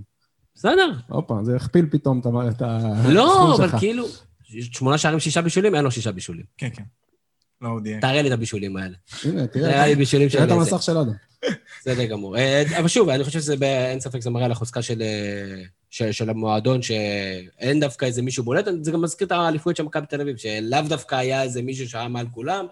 זה היה, נגיד, דן גלאזר, בתור קשר כן, אחורי, מקבל שחקן... עדיין, אם תעשה הרכב העונה של כל הליגה, כלומר, זה לא שעכשיו כולם יהיו מכבי חיפה, זה זה לא העונות האלה של מכבי תל אביב, שכל ה-11 היו מכבי תל אביב, זה 4-5, כלומר, בעמדה שלהם הכי טובים בליגה.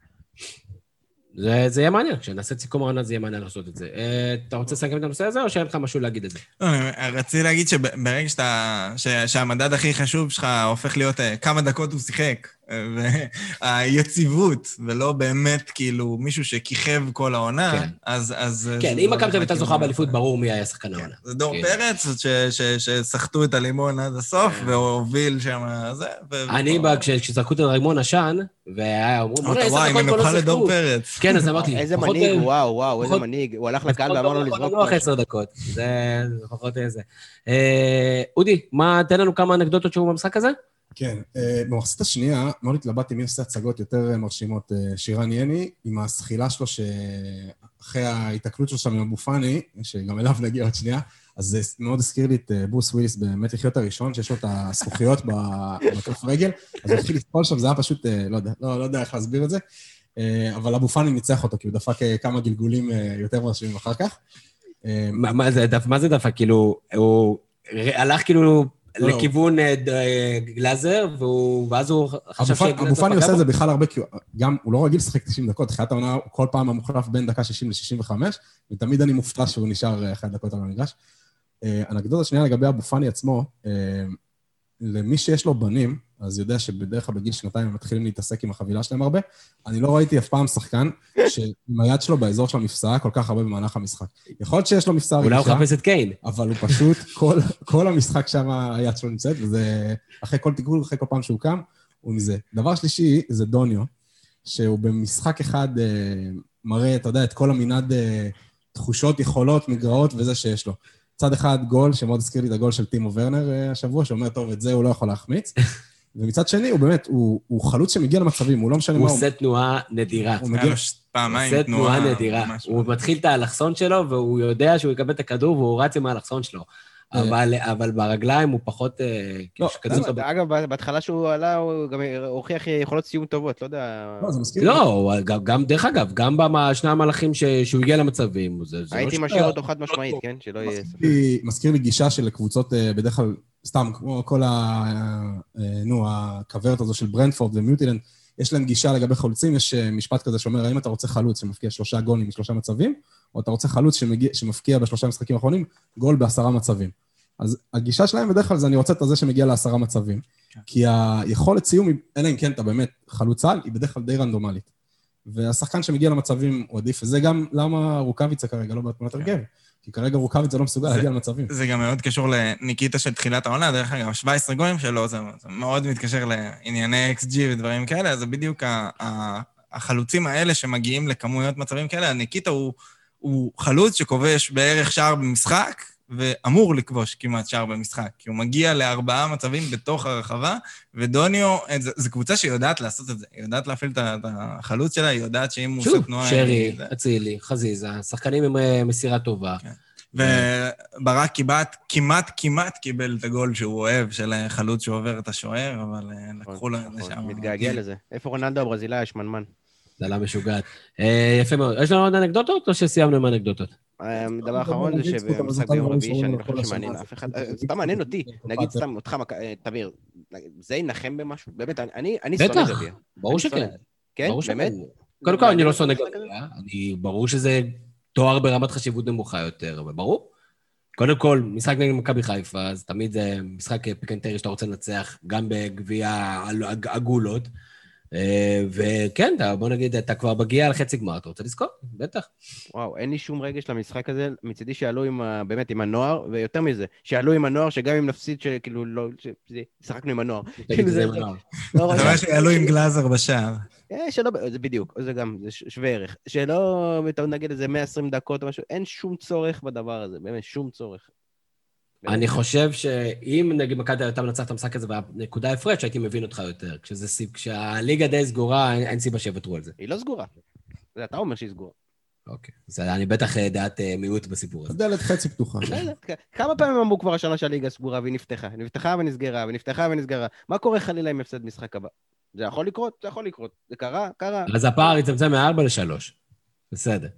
אה, אה, בואו נדבר קצת על עוד אירוע שהיה אה, בכלל, בשבוע האחרון, שבועיים האחרונים עלה מאוד מאוד לכותרות. זה התחיל בגלל חוגג ברעיון בלעדי לכולם בנושא, ולגבי המלחמה בגזענות, ומכבי תל אביב היום עושה צעד די, אני לא יודע אם חריג, אני חושב ששמעתי את זה כבר, מכבי כמה פעמים עושה את זה, אבל עושה את זה מאוד מאוד מהר. כן. וזה הסרטון שעולה לרשת, אוהד שמתבטא בגזענות כלפי מוחמד עוואד. והיה למקום, מכבי תל אביב מוציאה לו מכתב, חבר, אתה אה, יותר אה, לא תוכל להימנות על, אה, על קהל אוהדינו ולא תוכל להגן על המשחק. אני שם שנייה בצד את הסיפור האכיפה של הדבר הזה, שלדעתי הוא בלתי אפשרי. זאת אומרת, אפשר לקבל כרטיס ממישהו אחר ולהיכנס, אז זה לא שבודקים פה שמות, וגם כן, זה לא שהוא צריך to report לתחנת המשטרה הקרובה, אבל לפחות ברמה ההצהרתית, ויבואו אנשים, ועוד מעט ברק יציג את הדעה הזאת ויגיד, שגם צריך אולי לשים אה, גבולות למה בעלים עושים. אז ברק, בוא תגיד לנו שלך. אני רוצה להציג את הדעה ואני מקווה שהיא תעבור אה, כמו שאני רוצה שהיא תעבור. אז קודם כל אני בעד, בסדר? ואני שם פוזיציה, ואני גם שם בצד את העניין של הפוזיציה. מכבי חיפה, מכבי תל אביב, מישהו יטען ככה, כי אמרתי בדיוק את אותם דברים גם על חוגג ועל... וגם אם זה יהיה שחר, או לא משנה מה. אני בעד, בעד, בעד, נגד, נגד, נגד גזענות, וכו' וכו' וכו'. שמנו את זה בצד. אני חושב שאסור פשוט אסור לתת כוח כזה למועדון ול... ו/או בעלים, אה, שהוא יקבע, כאילו זה העסק הפרטי שלו, אפילו שתאורטית זה העסק הפרטי שלו, מי ייכנס לאצטדיון ומי לא, על דעת עצמו. הקריטריונים צריכים להיות מאוד מאוד מאוד מאוד ברורים, שחור ולבן, והם לא כאלה. כלומר, אתה לא יכול להגיד, יש קללות שהן על סף גזענות, או יש סתם קללות, או יש אה, אלימות, או יש אלימות אה, שאתה זורק עכשיו קרטון, או כוס, או ש... לא משנה מה, אפשר לפרש, את זה על מיליון דוגמאות, אז אני לא חושב שזה צריך להיות בזה, אני כן חושב שצריך להיות הליך, זה חייב להיות, ובגלל זה, זה אה, בגלל שזה לא נעשה, זה הגיע לרמת הקבוצות, הליך מאוד, כמה דברים, אחד, זה חייב להיות הליך מאוד מאוד מהר, על ידי גורם בלתי תלוי, אם זה, מש... אם זה בית משפט, אם זה התאחדות, אם זה, לא יודע, מצד שלישי, שמאשר כל הרחקה כזאת, כי זה לא יכול להיות שעכשיו בעלים יעיף, שוב, לא כולם זה מיץ', יש בעלים מפוקפקים בכדורגל שיכולים לנקות פתאום את היציעים. אה, זה אחד. ודבר שני, אני חושב שמהצד השני של הדבר, אז כאילו צריך באופן חד משמעית להפסיק עם הקנסות לבעלים סלש קבוצות על כל אירוע שכזה, ולהעביר, ולהעביר את הקנסות האלה אה, או שהבעלים יתבע כנגד כל קנס שהוא מקבל, או את המשטרה או את החברת אבטחה שמאבטחת את המשחק, או לעשות חוזים לפי פרמיות עם המשטרה, כלומר, אם אין אירוע, המשטרה מקבלת תשלום מלא, אם יש אירוע, המשטרה מקבלת, או חברת אבטחה חצי. כלומר, לא יכול להיות שהבעלים סובל מזה כלכלית, או לא משנה מה. ת, או, ת, זה, לא, זה לא עסק שלו. אז שני דברים. אחד, לא לתת כוח כזה לבעלים, כי שוב, זה יכול ללכת למקומות מאוד מאוד מאוד לא טובים. כולם עכשיו בהייפ מתלהבים גזענות, כן, כן, כן, אבל מחר אתה תניף שלט ו... אה, ויעיפו אותך מהאיצטדיון. ועוד, עוד, סתם, מה קורה במקרה של טעות? עכשיו אני, צילמו אותי, וחושבים שאמרתי מילה, ולא אמרתי את המילה הזאת. מה אני עושה? למי אני מערער? איך זה עובד? כלומר, המנגנון לא מבושל מספיק, ואני חושב שזה מקום מאוד מסוכן לתת כוח כזה לקבוצה וסלאש אה, בעלים. אדם? אה, רק רציתי להשלים שזה לא מגיע מנותק משום מקום. אה, שבוע שעבר היה דיון על זה בבית משפט, והשופטת מיקה בנקי בעניין של חוגג פסקה לטובתו. כלומר, הם ערערו בדיוק על הנושא הזה של הרחקה, והיא קבעה שלא הייתה סיבה ל, ל, כאילו למנוע ממנו לעשות את הפעולה. להפך, שהאחריות על אה, הסדר בתוך האצטדיון והמניעת אה, אלימות וגזענות היא באחריות הקבוצות, והם צריכים אפילו לפעול בצורה אקטיבית, אה, ושפעולה כזאת היא כביכול בדיוק הסמכות שיש להם לעשות את זה. זה, זה, זה פסיקה מאוד מאוד חשובה, ספציפית, במאבק של חוגג היום, שעושה מאבק מאוד אקטיבי מול הארגון האוהדים שלהם, שם שכולם מכירים את הסיפור, וכרגע זה בצורה כל אחד והדעה שלו על הדבר הזה, מבחינתי מבורך כמובן. אה, ומכבי תל אביב בעצם משתמשת בפסיקה הזאת כרגע, בעניין הזה. זה מאוד חיזק את הקבוצות, גם מנהלת הליגה אה, באה וחיזקה את החלטת הבית משפט, אה, רק ב... זאת אומרת, זה, זה משהו שהוא יותר כאילו... זה הקונטקסט, זאת אומרת שבסופו של דבר, במידה, וכמו שברק אומר, הדברים יהיו אפורים יותר, ולא יהיה אפשר יהיה לעמוד, או אי אפשר יהיה לזהות בצורה חד-חד ערכית, ולא יהיו הוכחות משפטיות, אז גם כן, כנראה שערעור כזה כן יוכל להתקבל. כן, כלומר, כאילו, זה, זה, זה, זה היום מגיע ממקום שבעלי הקבוצות אומרים, אנחנו פועלים אקטיבית בשביל למגר תופעה, ולכן אנחנו משתמשים בזה. אני מאמין שאם זה יגיע לאזורים שברק מדבר עליהם, זה יחזור לבית משפט חזרה, והדיון יעבור להאם באזורים האפורים האלה, או איך מגדירים את זה בצורה מדויקת. היום, בגלל שהבעיה הזאת היא, היא, היא משהו שמוגדר כבעיה שלא מצליחים לטפל בה בצורה שונה, בעצם סוג של, נתנו להם מנדט משפטי בדיוק לעשות את ה... גם גזענות, בסדר? גם לגזענות יש טווח, יש מנעד, מה שנקרא, ויש מילים שאתה יודע שהן כאילו בשגרה, שוב, לא מילים שאני אוהב, אבל אתה יודע שאפשר, שאומרים את זה ביום-יום לפעמים, אתה יודע, בצחוק, או, או, או, או, או איך, אתה יודע, לא כל המצלמות זה גם עם סאונד על הקהל, אז לפעמים, אתה יודע, יצלמו שפתיים, אז מה, יביאו קורא שפתיים שיקרא לאוהד את ה... או שישימו שתולים באיצטדיון, כאילו, אני לא מבין איך זה הולך לעבוד. אני, אני מאוד מפחד, אני לא אוהב את המשפט מדרון חלקלק, אבל אלא אם זה מקרים מאוד מאוד מאוד מובהקים, והחוקים צריכים להיות ברורים, ומה זה המילים, מה, איזה מילה כן מרחיקה אותך ואיזה מילה לא מרחיקה אותך. מה, אנשים מקללים באצטדיון, אי אפשר לברוח מזה, וזה שאנחנו אוהבים את זה או לא אוהבים את זה, זה בסדר, אבל uh, יש, יש משהו פלילי ויש משהו שהוא לא פלילי. וזה, אני לא, אני מבין את זה ואני רוצה להילחם בנגד גזענות, אני פשוט לא חושב שזה הקבוצות צריכות לעשות את זה. צריך להיות מישהו שהוא בלתי תלוי, שידע גם לתת את הדין במקרה של ערעור או... או טעות, או לא יודע מה, או שזה לא יהיה פעולות נקם של עכשיו של בעלים כנגד אה, אנשים ספציפיים. במשך שנים המועדונים דיברו על זה שזה לא מתפקידם. שהם מבחינה הזאת, כן, אבל הם חיכו כנראה מספיק שנים, והבינו שזה חייב להיות תפקידם, כי לראיה משיתים עליהם כל uh, מקרה כזה. דרך אגב, בית הדין משך את זה ואמר להם, חבר'ה, אתם חייבים לעשות משהו אקטיבי, ואתם חייבים להתערב, כי מה הוא עושה כל פעם? ברגע, כל פעם שיש אירוע כזה, הוא נותן זמן לקבוצות למצות את האפשרות למצוא את הפורעים, ואז אם הם לא מצליחים, אז הוא משית עליהם עוד פעם קנסות והכול, כך שכל המנגנון הזה בנוי בצורה כזאת שהיחידים שיודעים להתמודד, היחידים שיש להם מידע על מי האוהדים, היחידים שיש להם את הפרטים, היחידים שיכולים להפעיל לחצים כאלה ואחרים על האוהדים שלהם, זה בעלי הקבוצות. אני, אז... אני אגיד לך מה אני הייתי עושה, כאילו, אם הייתי בעלים. שתי, שתי, אה, אחד, כל קנס שאני מקבל, באופן אוטומטי אני תובע באופן, את המשטרה ואת ההתאחדות ואת חברת אבטחה הפרטית, שזה אוטומטי, באותו סכום. אבל זה, לא, אבל זה כנראה לא יעבוד. אחד לאחד, שתיים, אם זה, לא- אם זה לא עובד, שתיים, אם זה לא עובד, אם זה לא עובד, פשוט מפסיק, מפסיק את הליגה. עד, ש, עד שימצאו לזה פתרון, רק, רק, רק ככה זה יהיה. אוקיי, אז אצלך, אז בסצנריו שלך לא היה ליגה, ובסצנריו של זה מכבי לא תל אביב? ובית"ר אתה- אתה ירושלים. מדמיין חברי כנסת ואנשים אה, פוליטיקאים ובעלי אה, לחץ שלא יהיה כדורגל ויתחילו לחץ כזה ולא ימצאו לזה פתרון אז כנראה-. אז כנראה שאין להם כנראה קייס כמו שאתה חושב, כנראה חקרו את הסיפור הזה, כי אחרת הם לא היו עושים את זה. מכבי תל מוציאה הון תועפות כדי למצוא, כדי למצוא פורעים ואנשים שמתנהגים בצורה לא ראויה, ויש מספיק כאלה, כמו בכל קבוצה. מה- מפעילה בתשלום, במשחקי חוץ, צוות. שמטרתם רק לצלם את הקהל שלהם, של עצמם, כדי לראות שבמידה ויש מקרה והם יקנסו אותם, ויקנסו אותם בגלל שזרקו איזה חפץ, אז יוכלו לתבוע אותו ספציפית, בן אדם ספציפי, כי יש הוכחות. זה מה שהיא עושה, ובגלל זה, דרך אגב... למה זה מועדון ולא משטרה? אין בעיה, תעביר את המצבות שהמשטרה... לא מסוגלים, לא מסוגלים, אין להם את היכולת. אתה סומך על המשטרה ש- שתביא את האנשים הנכונים ותעשה פה זה חקירה התפקיד שלהם. אה, כמו שהם יודעים רק, לבקש אה, 2,400 שוטרים, כ- כ- ש- שזה מבחינת זה בונוס לבוא לראות משחק כדורגל, אז אז הם צריכים גם לשאת גם את האחריות, לא רק את הדברים. זה, מבין, המשטרה באה פה. השוט- המשטרה היום לא במגרשים, מאז זה אותו חוק, אה, חוק בנושא, אין להם שום אחריות בתוך האצטדיון.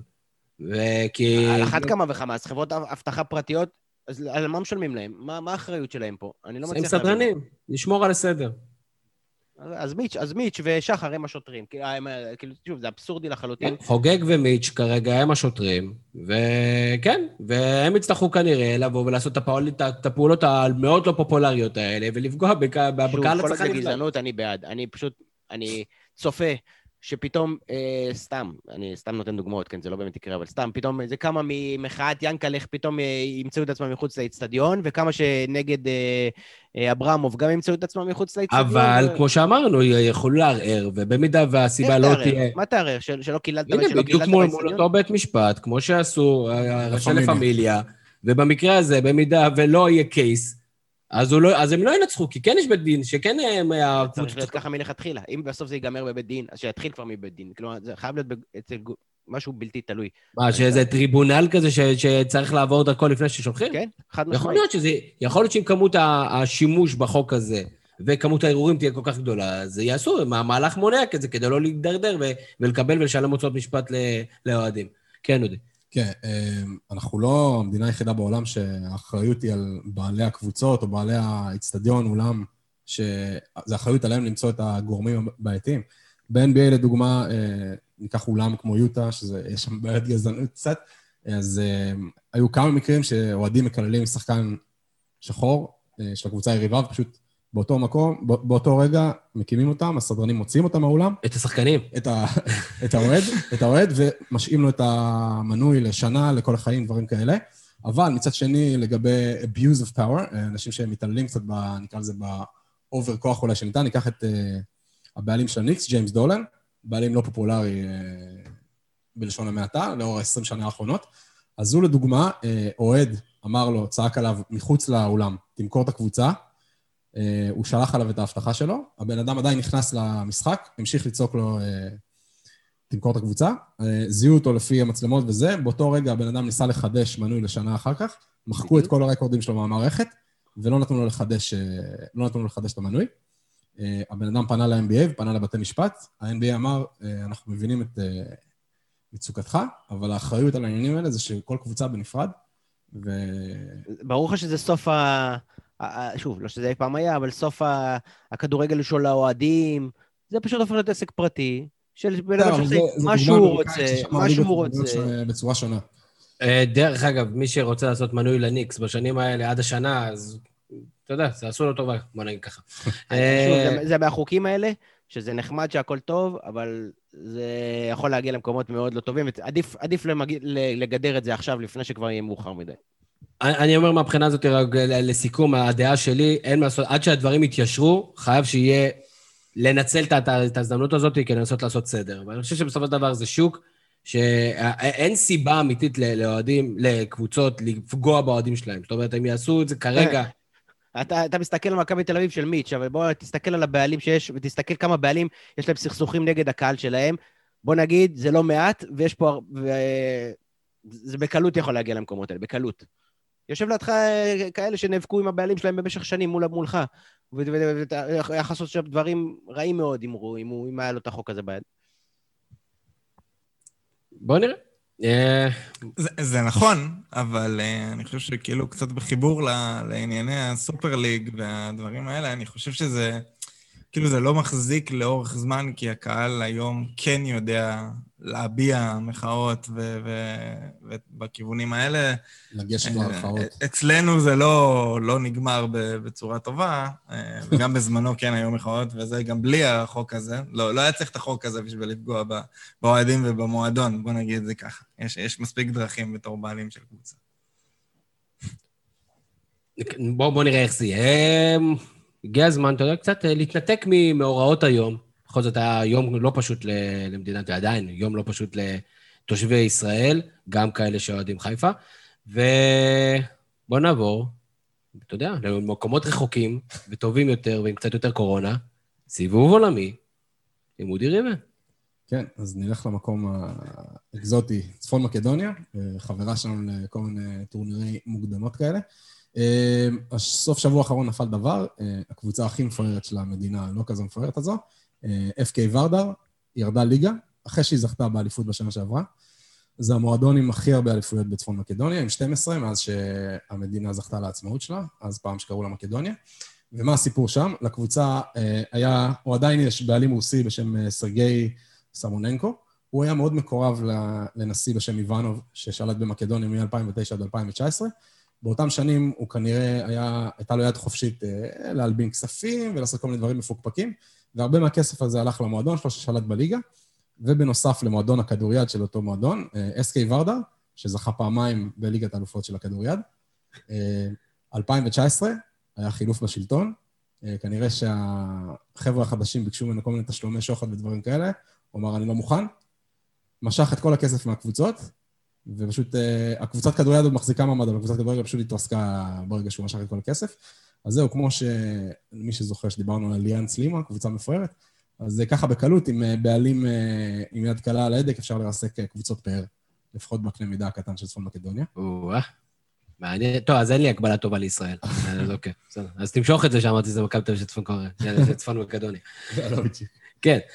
כן, משם אנחנו נעבור לגרמניה עם הקשר קרואטיה. יש שחקן בורנה סוסה, מגן שמאלי של שטוטגרד, בן 23, בחור מאוד מוכשר, תשעה בישולים מהעונה, די בעונת פריצה כזו. שהוא עשה עבודת שורשים וגילה שיש לו קשרים גרמניים, חוץ מזה שהוא קרואטי. אימא שלו, לא, אימא שלו נולדה, הוא לא, לא היה צריך ממש לעבוד קשה, כי אימא שלו נולדה בגרמניה, וגדלה שם. בכל מקרה, הוא קרואטי, גדל בדינמו זאגרב עד 2018, חי בקרואטיה, שיחק בנבחרת הצעירה של קרואטיה, בנבחרות הצעירות.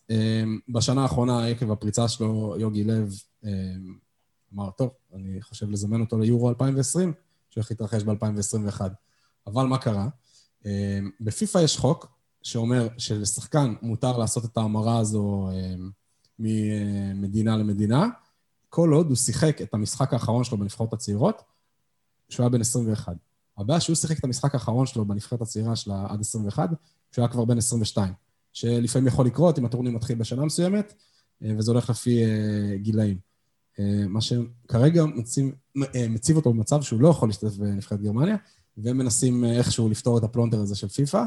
גרמניה גם ככה נבחרת, למרות השם הגדול, קצת בעייתית בשנתיים, שלוש, אולי יותר האחרונות, וזה יכול ליצור עוד כאב ראש ללב בטורניר פרידה שלו מה... כן, אבל כמה משמעותי הוא אמור להיות בנבחרת גם אם הוא יזומן? גרמניה לא בדיוק, אין לה איזה מגן שמאלי, מגן על, אלא אם כן יחליטו שקימיש גם את זה יכול לשחק, ואז אולי הוא יראה שהוא הכי טוב בעולם בשלוש עמדות שונות. אוקיי. שבסוף לא ייגמר כזה מאור מליקסון כזה, שכמה דיברו על זה, שאולי הוא ישחק בפולין ופה ושם, רק בשביל לשחק איזה 14 דקות, כזה זמן ניקוליץ' כזה בנבחרת. לא, הוא גם צעיר, מליקסון זה כבר היה בגיל יותר מבוגר של העניין הזה. שאני עדיין לא מבין איך הוא לא הלך על פולין.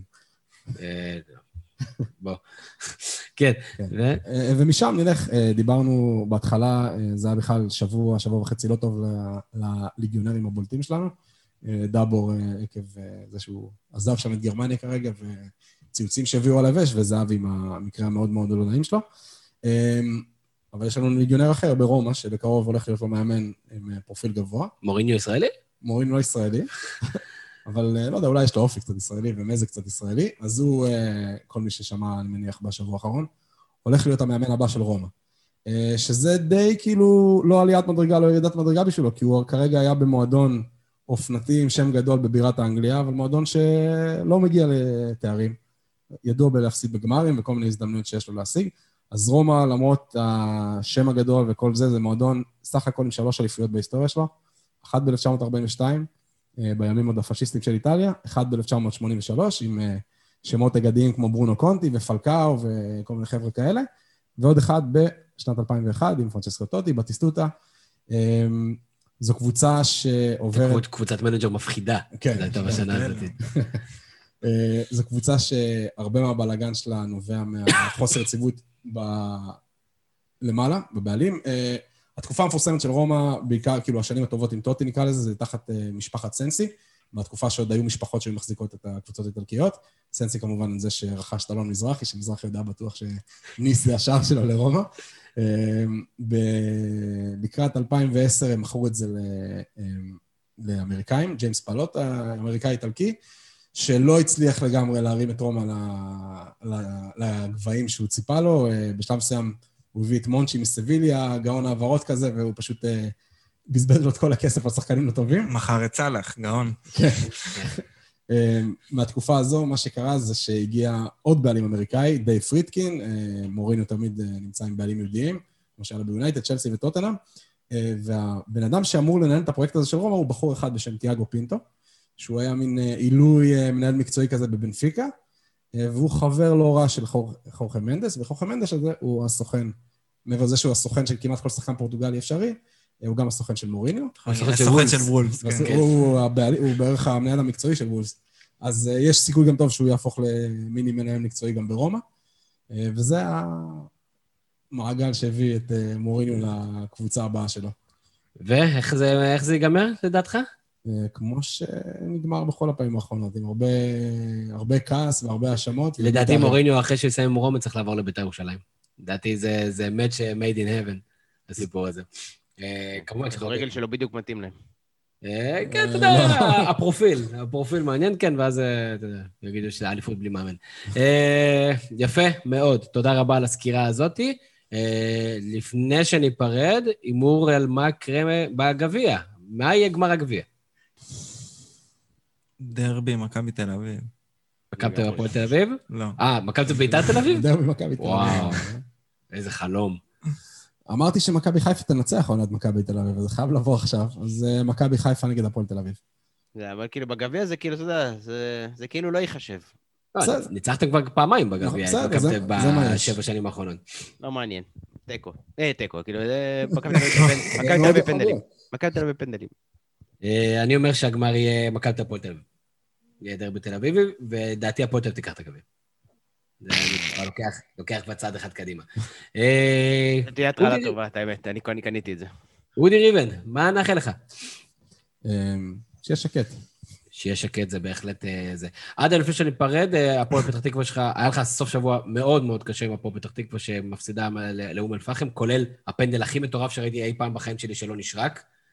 לטובת הפועל פתח תקווה. מה היה הסיפור הזה? כאילו, כשהיית ביציע, ראית שזה פנדל 2,000 אחוז? אני הייתי ממש מול זה, וזה היה ברור שזה פנדל, כן.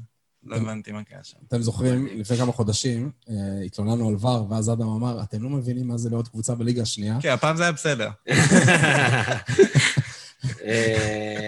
אה, אז רגע, בוא תעשה לנו שנייה סדר, כמה מחזורים כן. נוסף בליגה... אה, יש עוד מחזור אחד, היינו כבר במצב טוב, היינו שתי נקודות מעל המבחנים. ואז היה משחקים מול עכו ומול אום אל-פחם, ששתיהם היו מתחתנו, ועשינו תיקו נגד עכו והפסדנו לאום אל-פחם. עכשיו אנחנו מתחת לקו האדום, אפילו לא במבחנים, בגלל שעכו ניצחו דקה 95. אז לא רק שהחוויה של אה, הפסד 2-0 באום אל-פחם, אה, כאילו בעכו, במשחק חוץ, שאום אל-פחם לא היו הכי נחמדים, בואו בוא נקרא לזה ככה, האוהדים שלהם. Okay. אוקיי. גם, גם בהגעה... מיץ' היה מרחיק אותם? אה, כן, יכול להיות. Okay. אוקיי. גם בהגעה לא היה הכי נעים וגם במשחק עצמו, וגם אה, כל מיני סיפורים על הרבצות לשחקנים שלנו וכל מיני כאלה. היה משחק מאוד הזוי, מאוד מאוד הזוי. אה, אז בסוף, דקה 95, אחרי שנגמר אצלנו, כולם מקבלים התראה בפלאפון שעכו הבקיע את הגול שמוריד אותנו מתחת לקו האדום. אז יום שישי... שזה מדהים שיש התראות על משחקים בליגה השנייה. זה למאמרים, אל תדאג. אה, אז יום שישי אנחנו משחקים נגד עפולה בבית, אה, ובעצם לא תלויים בעצמנו. אום אל-פחם נגד כפר קאסם ועכו נגד אחי נצרת. בעצם אם שתיהן מנצחות, אז ירדנו אוטומטית לליגה א'. ואם הן לא מנצחות, אז אנחנו צריכים לנצח, שזה לא כזה סביר שיקרה, ואז יש עוד סיכוי למבחנים. נמשיך לעקוב, כן. מה שנקרא, תהיה חזק. אין ספק כן. שאנחנו בלוקסוסים פה כשאתה... אה, אה, כן, בוא נגיד שביום שישי אני לא אלך עם הבת שלי למשחק. יש מצב שלא, יש מצב שלא. ברק קורן, אה, תודה רבה לארגון סדר וזה שרצת, כאילו, שזה בטח טוב לך ולבני ביתך. זהו, אני הייתי תמיר זוארץ, שיהיה לכם המשך ערב. נהדר. יש לי פודקאסט, מה זה פודקאסט? זה כמו חדשות. יש לי פודקאסט, מה זה פודקאסט? זה כמו חדשות.